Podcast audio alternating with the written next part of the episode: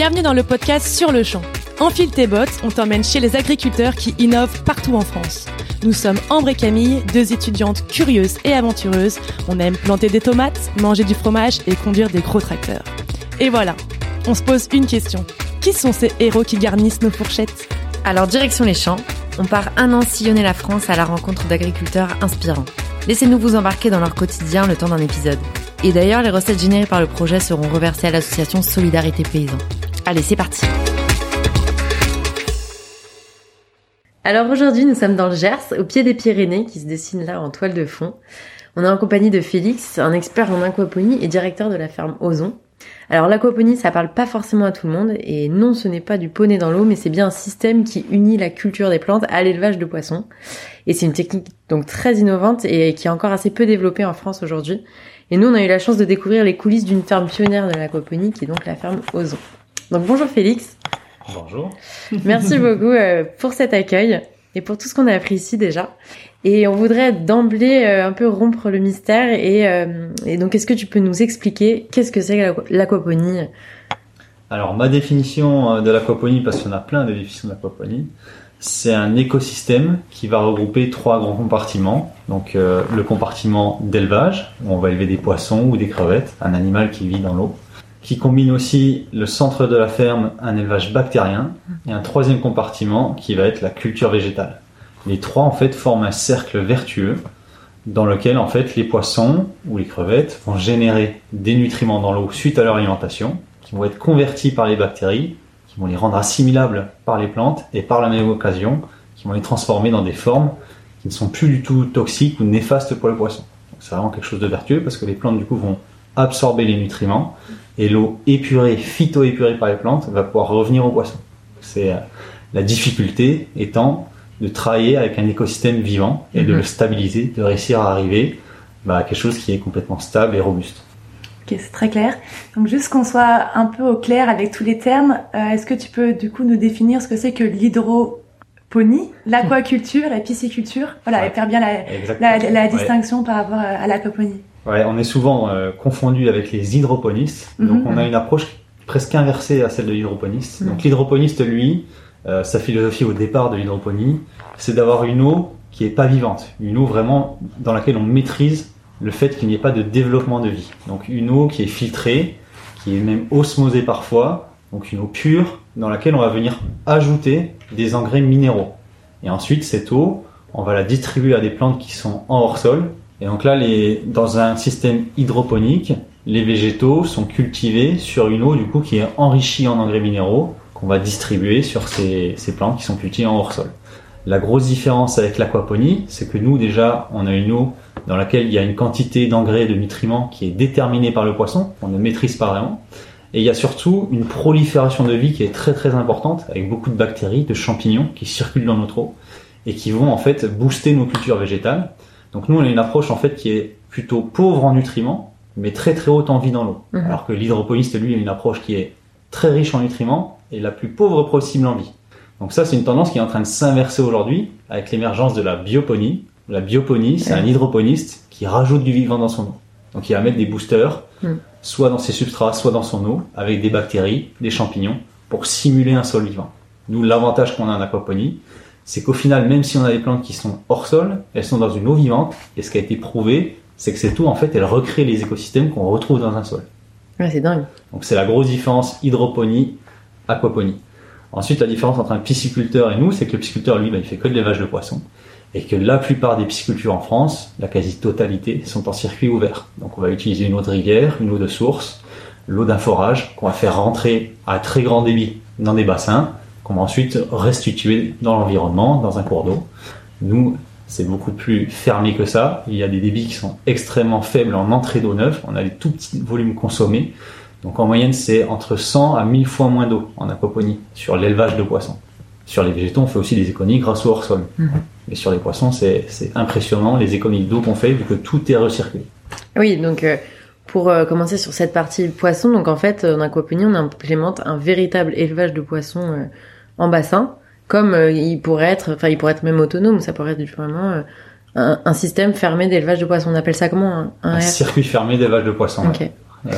Un RAS en anglais, Recirculating Aquaculture System. Et donc l'intrant dans ce circuit, c'est principalement la nourriture. Exactement. Et avec quoi donc les poissons sont nourris quotidiennement? Ouais. Alors nous, on est sur des salmonidés, hein, donc des poissons qui ont des besoins énergétiques très élevés, donc beaucoup de protéines, beaucoup de lipides. Donc on est sur un aliment qui est formulé par Le Gossin ou Biomar, donc des entreprises qui sont basées en France et qui produisent l'aliment en France. Donc sur notre aliment, c'est plus de 70%, les trois quarts de notre aliment, c'est de la farine et des huiles végétales. Donc un mélange de farine et d'huiles végétales, auxquelles sont rajoutées des farines et des huiles de poisson. Donc ce sont des poissons issus de la pêche minotière, donc ils sont prélevés exprès pour faire en fait des farines et des huiles de poisson pour l'élevage. Nous, sur Ozon, on a développé notre propre programme pour développer un aliment sans farine et sans huile de poisson, pour en fait réussir à faire un aliment beaucoup plus local et qui est indépendant de la ressource marine au niveau de la pêche minotière. Ok, et du coup, sur Ozon, il y a combien de poissons? Il reste combien de temps? Et c'est quelle espèce? Alors aujourd'hui, on travaille sur du saumon de fontaine. On a pour objectif également de développer notre propre souche de poisson. Donc c'est pour ça qu'on a également une écloserie chez Ozon pour maîtriser la chaîne complète et développer notre souche de poisson. Aujourd'hui, sur le pilote, on est capable de produire au maximum 8 tonnes de poissons. Donc c'est vraiment un tout petit élevage à l'échelle de la France. Ça fait qu'on a dans l'élevage à peu près 10 à 20 000 poissons en fonction de la taille des poissons qu'on a. L'objectif étant aujourd'hui la grosse tendance du marché français de faire des poissons de plus en plus gros pour vendre en fait des filets frais, des filets fumés, du fumet tranché. C'est la demande aujourd'hui qu'on a en France et on a laissé de côté en fait un peu les poissons portions que nous on propose toujours aujourd'hui pour nos chefs restaurateurs, mais qui n'est pas du tout un marché aujourd'hui porteur en France, quoi. Parce que du coup, quelle est cette partie, la partie en aval, quant à la vente, le poisson est transformé par l'équipe ici. Ouais. Sous quelle forme et vendu à qui ensuite? Ouais. Donc nous, on maîtrise vraiment toute la chaîne jusqu'à la transformation et la vente. Donc on propose aujourd'hui sur les poissons du filet frais, du poisson entier viscéré, du filet fumé, du fumet tranché, du fumet avec des épices, des soupes, des rillettes, etc. On a un gamme quand même qui est assez large. Et c'est nous qui réalisons la logistique de vente auprès de moyennes et grandes surfaces, plutôt moyennes surfaces entre Auch et Tarbes, donc un circuit de vente très très localisé pour nous parce qu'on va livrer un maximum 45 km de la ferme. Et dans cette zone de livraison, on livre absolument tout le monde et au niveau des magasins, également des épiceries fines, des magasins de producteurs et également on a une grosse partie de notre marché qui part en vente directe via des dispositifs comme Locavor ou la ruche qui dit oui, en vente directe aux particuliers et un petit peu de vente sur site. Ok. Et on l'a goûté, il a été testé, approuvé, on s'est régalé. Donc après la partie poisson, passons à la partie végétale. Il y a combien de serres actuellement sur Ozon et qu'est-ce qu'on peut y trouver comme végétaux? On a donc vu qu'ici c'est un pilote de recherche et développement. On a mis 4 chapelles végétales différentes. Donc ces 4 chapelles font chacune un peu plus de 300 mètres carrés. Donc en gros, on a 1200 mètres carrés de végétaux et 300 mètres carrés d'élevage de poissons sur Ozon. Dans chacune de ces chapelles, on va retrouver en fait des gammes différentes. Il y a une chapelle qui est vraiment destinée aux plantes à feuilles. On va venir faire des aromates, des salades, des choux, etc. On a une chapelle qui est destinée aux fraises. On va faire différentes variétés de fraises. Cette année, on a décidé de faire 3 variétés de fraises différentes et on fait des tests en fait de substrat, d'irrigation, etc. On a une chapelle qui est dédiée à ce qu'on appelle nous les fruits ratatouille. Donc cette année, on va faire dans cette chapelle des tomates, des poivrons, des piments. Et on a une dernière chapelle dans laquelle est incorporée une autre zone de semis. Car comme pour les poissons, sur les plantes, on gère depuis la graine jusqu'à la distribution. Et en plus de cette zone de semis, sur cette dernière chapelle, on a une innovation qui est une production tropicale de fruits de la passion et de vanille en développement. Ok. Et pour que nos auditeurs puissent un peu visualiser ces 4 chapelles, est-ce que tu pourrais nous dessiner un peu, qu'est-ce qu'on peut y trouver? Il y a des gouttières, comment ça se passe? C'est ça. Bah, surtout pour ce qui est le plus impressionnant, c'est quand on rentre généralement dans la chapelle de plantes à feuilles où là on voit des gouttières partout qui supportent nos végétaux, dans lesquels se développent directement les racines de nos plantes et dans lesquels circule directement l'eau de nos poissons. Donc ça c'est impressionnant, ça fait vraiment des tapis végétaux à hauteur d'homme, donc on comprend tout de suite l'intérêt de la culture hors sol, quoi. Il n'y a pas de travail de la terre, un travail très facilité pour planter, récolter, la vitesse de croissance qu'on a là-dedans. Donc quand on rentre dans la chapelle plante à feuilles, c'est complètement couvert de verdure. On a tout de suite l'odeur des aromates également. On a des radeaux flottants, donc des tables avec des petits radeaux qui flottent sur une petite lame d'eau. Sur la partie fraise, ce sont des gouttières suspendues qui sont à 1,50 m du sol pour vraiment le confort, pareil, de nos opérateurs, de la récolte et pour isoler nos productions de tous les ravageurs. Donc voilà, nous dans les serres, il y a aussi des bourdons qui volent quand on est en pleine production de fleurs pour pouvoir féconder tout ça parce qu'on est dans un milieu complètement fermé qu'on maîtrise. On a des plans de lâcher d'insectes où on va faire plein de lâchers de différents insectes pour créer nous-mêmes notre écosystème à l'intérieur de la serre. Donc c'est vraiment ça l'aquaponie, c'est de recréer un écosystème, mais un écosystème qu'on essaie de maîtriser au maximum et qui se veut le moins impactant possible sur le milieu environnant. On va pas travailler avec la nature, on va utiliser tous les outils que la nature met à disposition, s'en inspirer et nous maîtriser ça dans un milieu contrôlé. C'est vrai que c'est assez impressionnant de voir des plantes pousser de toutes pièces, sans terre, juste voir des racines se développer. On a du mal à concevoir vraiment ce qui se passe dans ces gouttières pour que ça pousse. Pour rentrer un peu plus dans le scientifique, quels sont les nutriments nécessaires pour qu'une plante pousse? On entend souvent parler de NPK dans le sol, etc. Enfin, il y a besoin d'engrais et qu'est-ce que les poissons apportent de magique finalement? C'est ça, ouais. On parle souvent du NPK parce que NPK, ça reste malgré tout les trois grands nutriments, les macronutriments dont a besoin une plante. Et ça tombe très bien parce que le poisson les fournit, sauf le potassium qui peut être une carence sur le poisson, mais qui est pas forcément important si on va pas faire, si on fait que des plantes à feuilles, on n'a pas trop besoin de potassium. Mais nous, en fait, on en apporte un peu parce que le poisson, dans son circuit fermé à lui, il y a aussi un phénomène d'acidification de l'eau et on vient déjà y apporter en fait de la potasse organique pour compenser cet effet d'acidification. Donc le poisson lui apporte surtout des très grandes quantités d'azote et de phosphore dans son eau. Donc nous, on n'a plus besoin de mettre d'engrais derrière. On a déjà tout ce qu'il faut pour faire pousser des plantes. Ce qu'on va venir faire en aquaponie, c'est juste venir compenser d'éventuelles carences qu'on peut avoir. Parce que le poisson, il va pas non plus tout fournir parce qu'on a des fruits qui sont complexes derrière comme les poivrons ou les tomates. Donc là, on va venir très très minutieusement, de manière très précise, injecter des nutriments qui pour nous, en fait, sont issus majoritairement de notre lombrifiltre. Donc là, ce sont des vers de terre qui travaillent l'autre grosse partie des engrais fournis par les poissons, qui n'est pas celle qui circule dans l'eau, mais celle qui est piégée, à savoir les particules solides, les fesses des poissons, les déjections des poissons, qui sont digérées par des vers de terre, dont on récupère en fait un jus qui est réinjecté dans les boucles végétales. Et là, on a du coup une indépendance des engrais. On est autonome en production, quoi. Et nous, du coup, on a souvent entendu parler de sol vivant. Est-ce que là, on peut parler d'eau vivante? C'est vraiment notre argumentation. Nous, elle est basée là-dessus, quoi. Elle est basée sur l'effet probiotique de l'aquaponie. Donc, c'est encore une fois avec l'opposition face à l'hydroponie, qui est plutôt un milieu antibiotique, antiseptique, aseptisé, où vraiment on ne veut pas du tout de vivant à l'intérieur pour pas qu'il y ait de prolifération, pas de problématique. Nous, on est à l'opposé, on booste le vivant au maximum, donc on met en avant notre terroir. Notre terroir, c'est l'eau vivante qu'on a. Cette eau, elle est propre à chaque ferme aquaponique, elle va être différente à chaque fois. Même si on fait les mêmes espèces, les mêmes variétés végétales, mais qu'on les implante à un autre endroit, on n'aura pas le même type d'eau. Donc nous, le gros suivi, c'est pas le suivi d'un sol, c'est le suivi d'une eau. Et c'est le suivi de la vie qu'il y a dans l'eau. Et le suivi ensuite des nutriments. Mais notre priorité, c'est de suivre la vie de notre eau, quoi. Et de la même manière que les poissons, toute la partie végétale est vendue aussi en circuit court. Sans transformation, cette fois? Exactement, ouais, non, sur les plantes, il n'y a pas de transformation, à part ce qui est invendu ou invendable, qu'on va du coup réincorporer dans nos soupes ou dans d'autres productions qu'on va faire par la suite. Mais sinon, non, le but, c'est vraiment de vendre en circuit ultra court et surtout de limiter au maximum le délai entre la récolte et la commercialisation pour qu'on ait des produits de top qualité, quoi. Ce qui est l'objectif numéro un sur Ozon, aller chercher des produits avec des hautes valeurs nutritionnelles qui sont consommés dans un délai le plus court possible. Donc on récolte le jour même, avant de faire les livraisons, pour qu'il y ait un produit au sommet de sa qualité, quoi. Okay. Récolté à maturité. Voilà. Donc il y a une fragilité aussi, quoi. C'est un revers, quoi. C'est que là, il faut avoir une livraison rapide et s'assurer qu'il y a un écoulement rapide derrière. Donc nos produits, nous, forcément, se conservent moins longtemps qu'un, on va dire, une variété classique, quoi, qui est récoltée un peu plus tôt ou qui a déjà une sélection qui fait que c'est une variété qui est orientée pour une longue conservation. Nous, on va pas travailler là-dessus. On va travailler sur du circuit très court. On va plutôt s'orienter sur des produits à forte valeur nutritionnelle.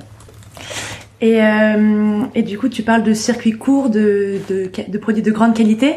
Est-ce que pour autant, ils sont labellisés bio ou d'autres labels peut-être qui sont plus cohérents avec la logique aquaponique? Ouais, c'est une des problématiques du démarrage de l'aquaponie en France et en Europe.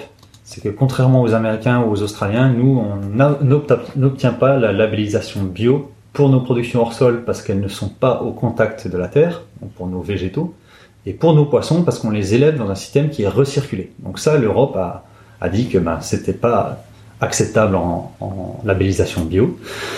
Donc du coup, nous, on s'en passe très bien. Et on est presque content de ne pas faire partie de la labellisation bio, parce qu'on estime que nos produits, ils vont bien au-delà du cahier des charges bio, que ce soit au niveau de la qualité, mais aussi au niveau de nos méthodes de production.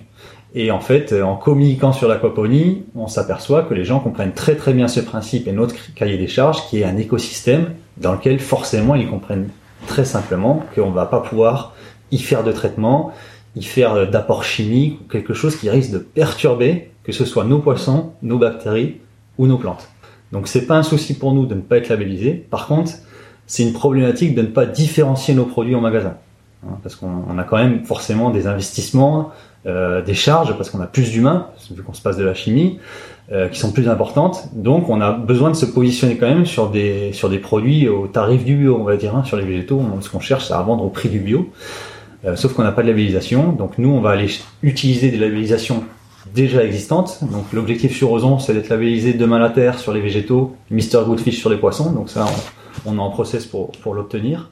Mais c'est pas une priorité ultime, quoi. Nous, c'est surtout de communiquer sur l'aquaponie, que les gens connaissent cette méthode, cette pratique, et de garder une très très grosse transparence, une traçabilité sur nos produits et une ouverture sur notre ferme, que les gens puissent visiter, comprendre c'est quoi le système, comment ça fonctionne, et qu'ils puissent adhérer et comprendre comment fonctionne l'aquaponie. Ouais, c'est sûr qu'il y a une grosse part d'éducation finalement là-dedans. Mais donc ça n'a pas de labellisation bio, mais ça a le mérite d'être très local et surtout d'apporter des produits là où on ne pourrait pas en produire, donc dans des zones urbaines par exemple. Exactement. Pour moi, l'objectif de l'aquaponie, en fait, c'est de venir produire quelque chose qui ne se fait pas dans cette zone, ou de venir produire quelque chose dont il y a besoin. Et reconquérir aussi des espaces qui n'ont pas de vocation agricole. Ça, c'est vraiment notre objectif en aquaponie. Nous, on n'a pas besoin d'un sol, on n'a pas besoin de quelque chose de naturel au niveau du sol. On peut aller sur des sols artificiels, on peut aller sur des sols pollués, on peut aller sur des bâtiments militaires, etc. On peut réutiliser de l'existant. Et c'est le gros avantage de l'aquaponie qu'on voit aujourd'hui se développer de manière très très importante en France et à l'étranger, et notamment en zone périurbaine, parce que l'avantage qu'on a, c'est déjà de bénéficier de fonciers qui sont facilement accessibles parce qu'on ne sait pas quoi en faire de toutes ces zones qu'on artificialise. Et surtout, en se positionnant à cet endroit-là, tout de suite on a des marchés à proximité qui sont importants avec des bassins de population. On réduit du coup le transport, la logistique, on réduit nos coûts et on augmente la qualité de nos produits. Donc on bénéficie sur toute la chaîne. Par contre, nous, on va pas venir se confronter à des productions déjà existantes. On va apporter des productions complémentaires, soit de manière saisonnière parce qu'on produit sur des périodes plus longues, donc on va venir en complément de ce que font d'autres producteurs en pleine terre ou en permaculture à proximité, soit apporter des produits complètement nouveaux qui habituellement étaient importés ou qui venaient de régions voisines, parce qu'il n'y a pas cette production ici. Typiquement ici, le saumon de Fontaine dans le Gers, c'est une première. Personne, tout le monde reste abasourdi quand on dit qu'on est producteur de poissons au milieu du Gers. C'est pas du tout des zones de pisciculture en France, quoi. Et donc en fait, l'aquaponie, ça rentre pas en concurrence de foncier avec des porteurs de projets, des maraîchers, etc. Parce que c'est vraiment destiné à s'installer sur des terres polluées, non cultivables, des terres bétonnées même. Ouais. Voilà, c'est vraiment un projet qui est... C'est ça, l'objectif, c'est pas de venir concurrencer sur du foncier des maraîchers qui ont besoin d'un sol beaucoup plus travaillé que le nôtre, un sol qu'ils vont pouvoir cultiver. Nous, c'est pas le sol, on va pas l'utiliser, sauf... comme on le fait ici pour un peu de permaculture, pour valoriser la surproduction de lombrités issues de notre lombrifiltration. Mais sinon, nous, on peut se passer effectivement d'un sol, quoi.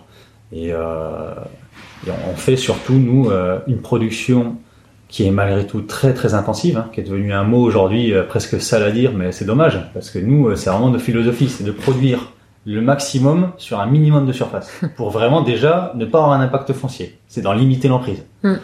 Et ensuite, de faire tout ce qu'il faut pour ne pas impacter l'environnement. Donc, il n'y a rien qui sort, il y a très peu qui rentre, et surtout, nous, sur les fermes aquaponiques, il n'y a rien qui sort. Ouais, c'est intéressant parce que justement, sur cet impact environnemental, c'est un système qui intrigue beaucoup, qui peut quand même attirer des critiques. Ouais. Quand on peut avoir l'impression que ça consomme beaucoup d'eau ou beaucoup d'électricité, On peut aussi lui dire, lui opposer l'argument des aliments creux, dire que c'est des aliments qui ont pas de nutriments. Voilà, est-ce que c'est des idées fausses? Est-ce que c'est fondé ou pas? Ouais, bah c'est vrai que ça peut faire peur, hein. Déjà, la première chose, c'est quand on voit une serre, on se dit, ouais, il y a plein de plastique, ça fait peur. Nous, après, quand on rentre dans la serre, il y a plein de supports de culture, tout du plastique de partout. Donc ça peut être effrayant, sauf que nous, ça nous permet de produire énormément sur des petites surfaces avec des cycles rapides. Et sur la qualité des produits, en fait, hein, l'impact numéro 1, c'est le choix de la variété. Et l'avantage de l'aquaponie, par rapport à, comme on expliquait tout à l'heure, l'hydroponie, c'est que sur l'aquaponie, étant donné qu'on est dans une eau vivante, on arrive très facilement à adapter des variétés dites de pleine terre. Parce qu'elles retrouvent toutes leurs associations, tous leurs amis dans l'eau. Et donc, on peut travailler sur des variétés à haute valeur nutritionnelle. Et vu qu'on va produire exactement là où il y a le besoin, on va avoir une livraison qui est très courte, de proximité, une production ultra locale, et c'est ça le deuxième facteur qui garantit une qualité d'un produit. C'est son délai entre sa récolte et sa consommation. La variété, le délai entre récolte et consommation, et seulement, troisième position, le mode de culture. Nous, le mode de culture, étant donné qu'on a plein de vivants dans l'eau, ce qui a été prouvé, c'est que tous ces petits microbes qui vivent dans notre eau sont des vecteurs hyper importants pour la plante, des oligo-éléments. C'est eux qui vont structurer le fruit, lui apporter des sucres. Et donc, c'est d'une importance capitale pour obtenir des produits de qualité. Oui, mais en consommation d'électricité, par exemple, et de chaleur aussi, pour les plantations qui nécessitent de la chaleur. Ouais. Est-ce que c'est critiquable aujourd'hui, cette consommation? Et quelles solutions on peut avoir, justement, pour que l'aquaponie soit durable? Ouais, effectivement, nous, on a une dépendance à l'électricité, parce qu'on fait tourner les pompes. Hein, si jamais les pompes se coupent, ça fait tout de suite très très peur pour le responsable de production des poissons. Hein. Donc on a tous des alarmes pour pouvoir intervenir dès qu'il y a la moindre coupure. Mais en fait, quand on ramène cette énergie électrique qu'on consomme à la quantité de végétaux qu'on produit, bah c'est pas grand-chose en fait. Hein. On a des bilans en fait énergétiques qui sont nettement supérieurs à ce qui est pratiqué actuellement dans un maraîchage classique ou dans une production de pleine terre où on va venir travailler la terre avec des engins, etc. Nous, il n'y a ni engrais ni engins agricoles qui nécessitent des énergies fossiles. Par contre, on a une dépendance à l'électricité. Mais cette dépendance à l'électricité, elle peut facilement être complété par en fait le fait que nos poissons, nous, on ne les produit pas en plein jour, on les produit sous une couverture. On ne veut absolument pas qu'il y ait des rayons lumineux qui pénètrent dans notre élevage, sinon ce qu'on va faire sont des algues. Donc on peut facilement en fait venir implanter notre élevage sous des bâtiments solaires, et ces hangars solaires, rien qu'en couvrant la surface nécessaire pour notre élevage de poissons, on passe déjà notre ferme en énergie positive, c'est-à-dire qu'on va produire plus d'électricité sur notre ferme que ce qu'on consomme à l'intérieur. Donc c'est aussi l'intérêt de l'aquaponie, c'est qu'en venant implanter une ferme aquaponique, on ne vient pas implanter non plus que encore un bassin de consommation d'électricité, on peut aussi apporter un système qui va réinjecter de l'énergie sur le réseau, plus que ce qu'il va consommer. Donc c'est là où c'est hyper intéressant de venir greffer des systèmes aquaponiques en périphérie des villes, aussi parce qu'il y a souvent en fait des outils de méthanisation, d'incinération, des incinérateurs, des centrales biomasse qui aujourd'hui ont l'obligation de valoriser leur chaleur fatale. Donc la chaleur fatale, c'est la chaleur qu'on perd aujourd'hui dans l'atmosphère, et toutes ces unités ont l'obligation de réutiliser 75% de cette chaleur aujourd'hui. Donc on a une opportunité en France avec plein de sites qui disposent d'une quantité de chaleur pharaonique, et nous on est éventuellement des gros consommateurs de chaleur. On n'a pas besoin de la produire, du coup elle est déjà disponible. Donc l'objectif pour nous, c'est de implanter nos fermes, là où il y a de la chaleur existante, pour pouvoir bénéficier de cette chaleur, rallonger nos cycles de production, mieux maîtriser le climat de notre serre, etc., avoir des produits de meilleure qualité, etc. Donc un beau cercle vertueux au niveau de l'environnement. Et maintenant, si on parle plutôt d'impact social, c'est aussi un moyen de rendre l'agriculture plus accessible au plus grand nombre grâce à l'aménagement des lieux, des gouttières en hauteur, qui permet donc de donner accès aussi à des handicapés, des personnes plus âgées qui ont moins les moyens de se mettre à quatre pattes pour faire du maraîchage. C'est quelque chose qui est important en aquaponie. C'est un des gros attraits qu'ont les jeunes aujourd'hui envers l'aquaponie, hein, c'est que en fait il n'y a plus tout ce travail très très laborieux malgré tout de la terre, de travailler en extérieur. Nous on est en intérieur, hein, on est protégé par la serre, on travaille à hauteur, donc on peut avoir du personnel effectivement avec des handicaps physiques, c'est pas un souci. On a un confort de travail, un bien-être des opérateurs qui est autrement différent que dans une pisciculture classique ou dans un maraîchage classique. L'autre intérêt de l'aquaponie au niveau social, c'est qu'on va faire des emplois qui sont non délocalisables, qui sont vraiment adaptés à notre système. Hein, on est obligé aujourd'hui, vu que c'est une filière qui est très innovante, que chaque ferme aquaponique est très spécifique, on va venir former nos salariés à notre outil. Hein, donc ils sont hyper importants pour nous. C'est des gens qu'on entraîne dans l'aventure. Ce sont les sentinelles de demain de l'écosystème qu'on met en place. Étant donné que tout repose dans une ferme aquaponique sur le vivant, il faut que chacun soit très sensible à ça. Par exemple, les insectes, c'est quelque chose qui pour nous est fondamental pour la protection biologique intégrée qu'on met en place. Toutes les personnes qui travaillent dans la serre, que ce soit de l'ouvrier jusqu'au responsable d'exploitation, doivent connaître qui sont les ravageurs, qui sont les prédateurs, donc qui sont les bons insectes, les mauvais insectes, les bons stades de croissance, etc. Savoir les reconnaître, savoir les identifier, savoir aussi quand une plante nous montre qu'elle a une carence avec des variations de couleurs de ses feuilles, etc.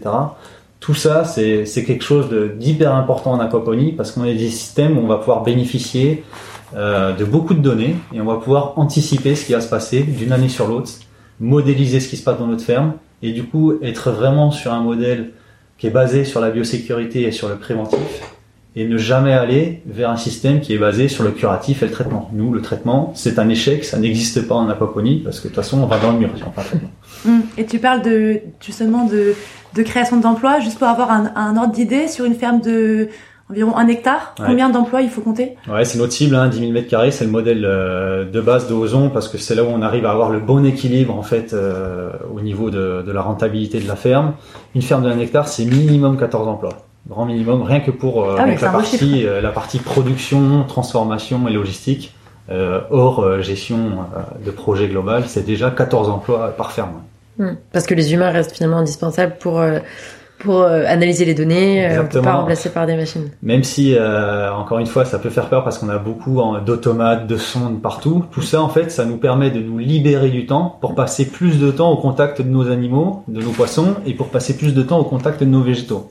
Et vu qu'on n'a plus des moyens de traitement chimique, qu'on n'a plus des moyens de complémentation avec des engrais chimiques, ça implique plus d'humains, plus de main-d'œuvre. Et donc, il y a forcément ramené par mètre carré ou par tonnage produit, comparativement à un pisciculteur ou à un hydroponiste, on a plus de personnel en aquaponie parce qu'on a besoin d'y mettre plus d'humains. Donc c'est vraiment ça aussi l'impact social de l'aquaponie, c'est que c'est des fermes qui créent de l'emploi non délocalisable et ultra qualifié, quoi. Mais plus d'emplois du coup aussi, c'est plus de salaire. Ça veut dire que c'est un modèle économique qui doit être bien rentable pour financer tous ces humains. Comment ça se passe du coup en termes de répartition, de chiffre d'affaires, d'où vient l'argent finalement? Plus des poissons, des végétaux? Ouais, c'est là où il faut aller chercher de la rentabilité, hein, c'est sûr. Donc c'est très spécifique, c'est régionalisé presque, quoi. Mais bon, globalement en France métropolitaine, là où on va avoir les plus belles marges, c'est sur le poisson. Surtout si on va chercher de la transformation sur un poisson. Un éleveur aujourd'hui, pisciculteur, vit bien mieux qu'un maraîcher. Un maraîcher aujourd'hui, il a une vie avec un niveau de vie qui est extrêmement bas, quoi. Même avec 3 hectares en maraîchage, la moyenne française, c'est 600 à 800 euros de rémunération mensuelle. Donc ça, c'est inacceptable. Et nous, c'est même pas possible en aquaponie, parce que si on a ce niveau de rémunération-là, on n'arrivera pas à équilibrer nos charges, quoi. Donc on va chercher effectivement à avoir quand même un compartiment aquacole qui est un véritable élevage, quoi. Quelque chose qui va porter la rentabilité de la ferme, c'est l'élevage des poissons et sa transformation. Nous, sur le modèle Ozon, en gros, c'est plus de 60% du chiffre d'affaires qui est généré par le poisson, et le reste, les 40% restants, 40 à 45% restants, par les végétaux. Alors que l'élevage de poissons représente à peine 1/5 de nos fermes. Le reste, c'est beaucoup de végétal, et on a beaucoup de personnel en fait qui travaille pour le végétal. Mais parce que ça accompagne, hein, le système aquaponique, c'est nécessaire. Et là-dessus, tout l'enjeu, c'est de venir différencier nos produits. Ce que je disais, donc s'il ne faut pas venir se confronter à un marché existant, il faut venir apporter quelque chose de nouveau. Le gros avantage de nos systèmes de culture hors sol étant qu'on a des cycles plus courts, qu'on peut adapter très facilement notre production. Donc si un chef nous demande de faire tel produit, ou s'il y a un changement de marché, ce qui arrive quand même souvent, et ce que l'histoire nous montre, c'est qu'il ne faut pas tout prévoir parce que ça ne se passe jamais comme prévu. Nous, en aquaponie, l'avantage de nos fermes, c'est qu'on peut être extrêmement réactif. On peut, en moins d'un mois, changer la totalité de nos productions, réadapter notre plan de culture, partir sur une nouvelle gamme. Et ça, c'est quelque chose d'énorme, hein, qu'on ne peut pas faire en pleine terre, hein, qui a un vrai handicap. Nous, on peut corriger, on peut ajuster aux besoins derrière, s'adapter. Voilà. Ouais. Participer à la résilience alimentaire finalement du territoire. Et mais est-ce qu'une ferme aquaponique telle que celle qu'on connaît est rentable et au bout de combien de temps? Ouais. Alors c'est très difficile de donner des rentabilités en aquaponie, hein. Chacun a un modèle différent. Nous sur Ozon, on a un modèle qui est basé aussi sur le poisson. On maîtrise de l'écloserie jusqu'à la transformation, et ce qui fait aussi une grosse partie de notre rentabilité, hein. C'est pas en misant tout sur le maraîchage. Donc c'est pour ça qu'on va aller chercher sur certaines gammes maraîchères des produits plutôt haut de gamme pour se différencier. Mais en gros, nous, le pilote de 1600 m2 qu'on a aujourd'hui, c'est quelque chose qui ne permet pas de rémunérer les associés. Ça permet d'équilibrer les charges, d'amortir l'installation, mais on va pas se rémunérer là-dessus. Et de prouver que ça marche. Comment ? Et de prouver que ça marche. Voilà, le but étant de faire la preuve du concept que ça fonctionne, que ça s'équilibre. Et nous, clairement, le modèle dans lequel on voit un équilibre financier pour tout le monde, pour à la fois les salariés et pour que ce soit rémunérateur pour les associés, c'est de produire au minimum 50 tonnes de poissons et 150 tonnes de végétaux. Ça, c'est lié au marché français actuel. Mais c'est très différent d'une ferme aquaponique à une autre, hein, parce que si on fait de l'esturgeon pour faire du caviar, et derrière on fait des produits d'extraction d'huile essentielle à très très haute valeur ajoutée, et si on fait de la carpe et de la salade, c'est deux fermes qui peuvent avoir les mêmes tonnages mais qui n'ont pas du tout la même rentabilité. Donc c'est compliqué de donner en aquaponie des échelles, mais ce qui est sûr, c'est qu'il y a une échelle minimale, quoi. En aquaponie, en dessous, à peu près sur le modèle du pilote que nous on a aujourd'hui de 1600 m2, on a plus une vie de maraîcher et une rémunération qui est relativement faible. Il faut au minimum faire des fermes de 2000, 3000 m2 pour aller chercher un confort de revenu au-delà du SMIC. Voilà. C'est ça la réalité aujourd'hui en France, liée à notre marché qui est soumis à une concurrence énorme de la production française, mais surtout de la production extérieure à notre pays, quoi, qui est massivement importée, que ce soit sur les poissons, 85% d'importation, que ce soit sur les végétaux, hein, les gammes classiques, fraises, tomates, qui peuvent être produites dans les pays aux alentours, Espagne, Italie, Maroc, qui sont des très gros fournisseurs de la France. Mmh. Et qu'on ne peut pas venir concurrencer avec nos produits si on cherche à faire des gammes équivalentes. Mmh. Et justement, ici, sur une ferme d'aquaponie, on observe quand même pas mal de tech, de high-tech. C'est beaucoup d'investissements. Est-ce que, juste pour avoir un ordre d'idée, tu pourrais nous donner un chiffre de combien ça coûte en investissement pour une ferme d'1 hectare, par exemple? Ouais, une ferme d'1 hectare, nous, ça coûte à peu près, donc en investissement pur, on va être autour des 1,4 million, 1,5 million d'investissement.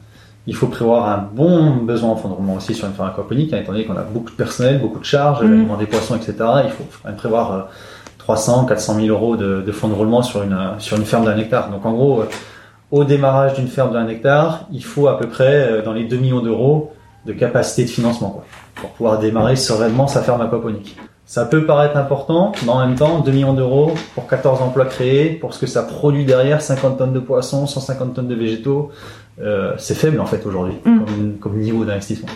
Et on est aidé là-dessus. On dispose de bénéfices du plan de relance, de subventions sur le Fonds européen pour la pêche, donc on arrive à subventionner une partie de nos installations, quoi. Tu parlais d'importation de poissons. Aujourd'hui, la consommation de poissons dans le monde, elle a doublé depuis 1960. Ouais. Et comment est-ce que t'expliques cette tendance, et comment est-ce que l'élevage vient prendre sa place ici par rapport à la pêche? Quel est le rôle de l'élevage dans cette consommation? Le rôle de l'élevage aujourd'hui dans les poissons qu'on consomme au niveau mondial, c'est plus de 55%. Donc on a passé le cap de 1 poisson sur 2. Plus d'1 poisson sur 2 aujourd'hui consommé sur la planète provient d'un élevage.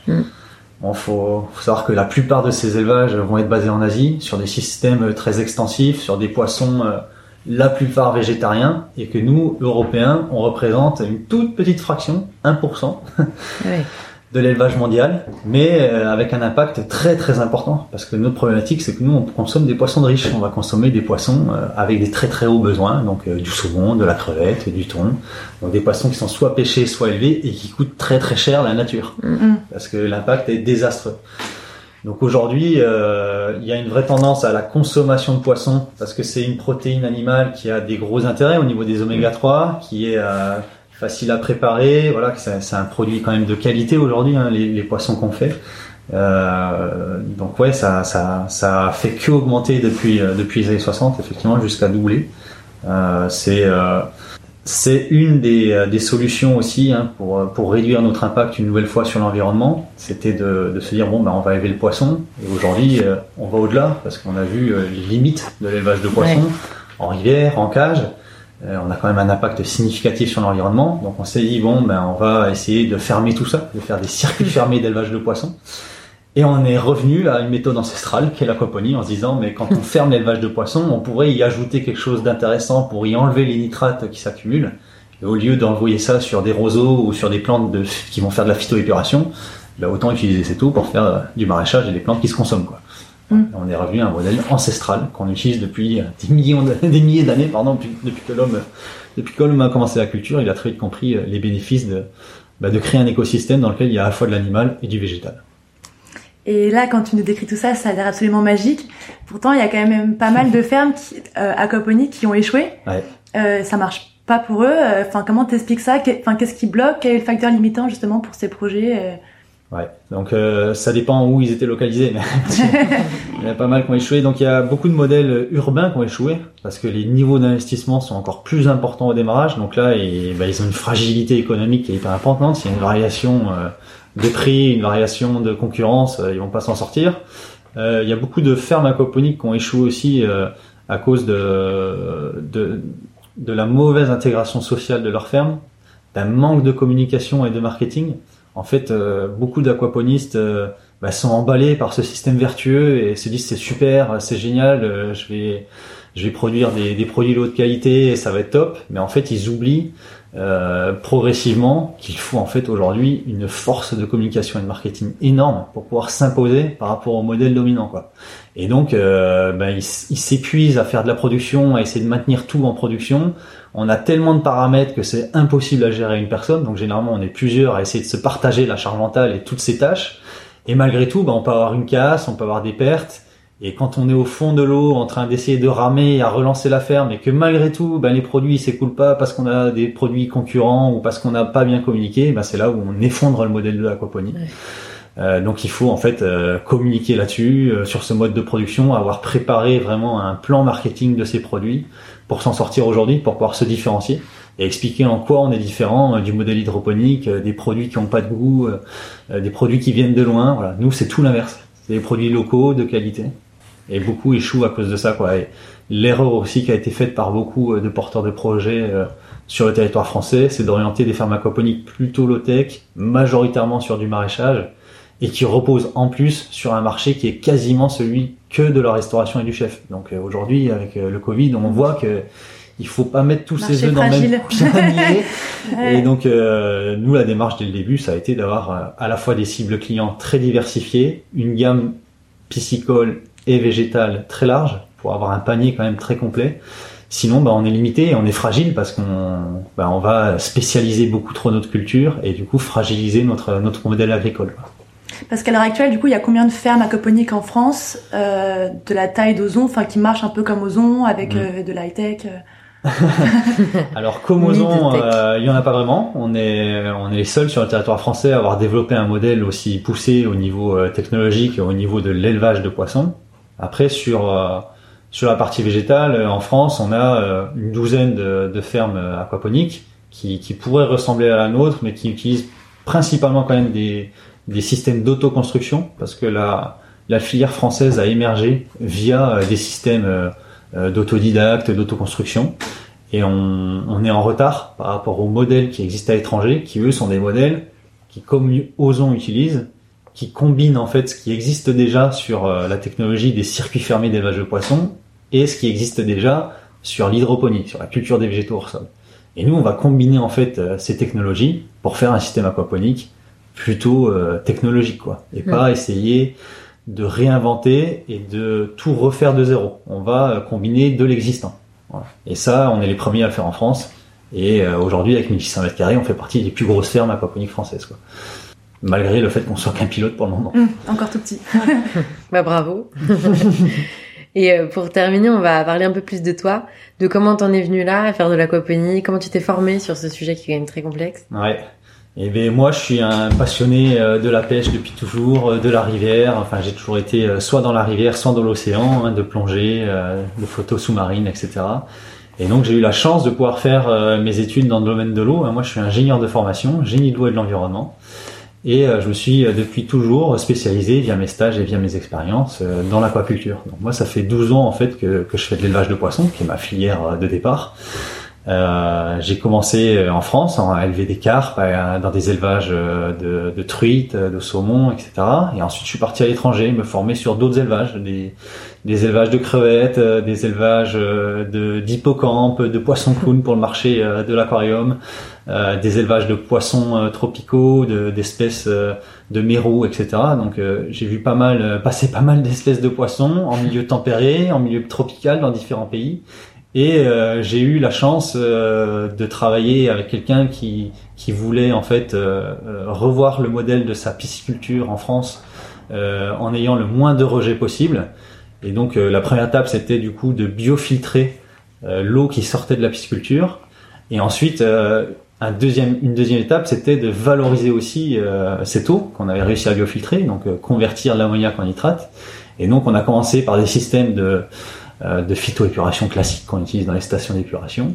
Et au bout d'un moment, on s'est posé la question, mais au lieu de faire des roseaux, pourquoi on ferait pas des fraises et des tomates? Et donc, on a remis au bout du jour un peu l'aquaponie. Et là, ça a été une découverte pour moi. Maintenant, ça fait 10 ans. Et depuis, je suis que dans l'aquaponie. J'ai eu la chance de pouvoir travailler à l'INRA aujourd'hui, où j'ai pu développer les premiers process aquaponiques français avec le programme français qui est né à ce moment-là, qui s'appelle le programme APIVA, Aquaponie Innovation Végétale. Et surtout, j'ai eu la grosse opportunité par la suite de partir aux États-Unis pour être enseignant là-bas en aquaponie et puis pour développer la filière aquaponique pour le gouvernement américain. Et l'avantage que j'ai eu là-bas, c'est que je suis tombé sur des fermes qui avaient 10, 15, 20 ans d'existence, qui avaient beaucoup du coup de données économiques, de données techniques emmagasinées. Et ce qui m'a permis d'ajuster un modèle par rapport à mon expérience de recherche en France et cette expérience vraiment technico-économique américaine, d'établir un premier modèle de ferme qui, selon moi, serait viable. Et ensuite, de développer ce modèle. Et aujourd'hui, de participer à l'émergence d'une filière. Voilà. Waouh. Et c'est vrai que là, pour avoir passé 2 semaines avec vous, on voit que les cerveaux sont en permanence en ébullition, on passe des poissons aux végétaux, on calcule des pH, on résout des équations, on rentre des données dans des tableurs Excel. Enfin, ça, c'est quand même un métier très multicasquette. Est-ce qu'il faut forcément avoir un bac plus 5 pour travailler en aquaponie ou? Pas du tout. C'est pas nécessaire. Faut se rassurer. Faut juste aimer gérer des données et piloter des écosystèmes. Donc forcément, faut pas s'attendre à ce que ce soit simple. Ça va être extrêmement complexe et faut faire le deuil de vouloir le faire tout seul. C'est impossible, hein. Faut arrêter de croire qu'on va avoir un cerveau suffisamment performant pour gérer une ferme aquaponique. Il faut trouver vraiment les bons associés, les bonnes personnes, hein. Ça reste malgré tout des projets qui sont basés sur les humains qu'on y met, quoi. Si on n'a pas les bons humains dans la serre en train de travailler et qui eux connaissent leurs poissons et qui connaissent leurs végétaux, ça va pas le faire du tout. On pourra pas remplacer ça par des automates, par des sondes. Nous, les sondes et les automates, ils nous permettent de nous dégager du temps, encore une fois, pour passer plus de temps au contact de nos productions. Et notre sujet, nous, c'est quand même l'agriculture à la base. Est-ce que tu te sens agriculteur? Est-ce que Ozon, c'est une ferme? Ozon, ouais, non, on est clairement des producteurs. Hein. On se positionne comme des agriculteurs. Après, on n'est pas au sens du terme agriculteur. Ça ne correspond pas tout à fait parce qu'on est à la fois aquaculteur, agriculteur. L'agriculteur, lui, il peut avoir un sens paysan, travail de la terre. Nous, ça, c'est pas du tout notre métier. Par contre, on reste effectivement des producteurs. On est des producteurs, on va dire, modernes et à la fois basés sur une technique ancestrale. Donc, c'est un peu bancal. Mais ouais, on se considère, en tout cas, nous, Ozon, on se considère comme des producteurs, de goût et de sens, hein, ce qui est notre baseline.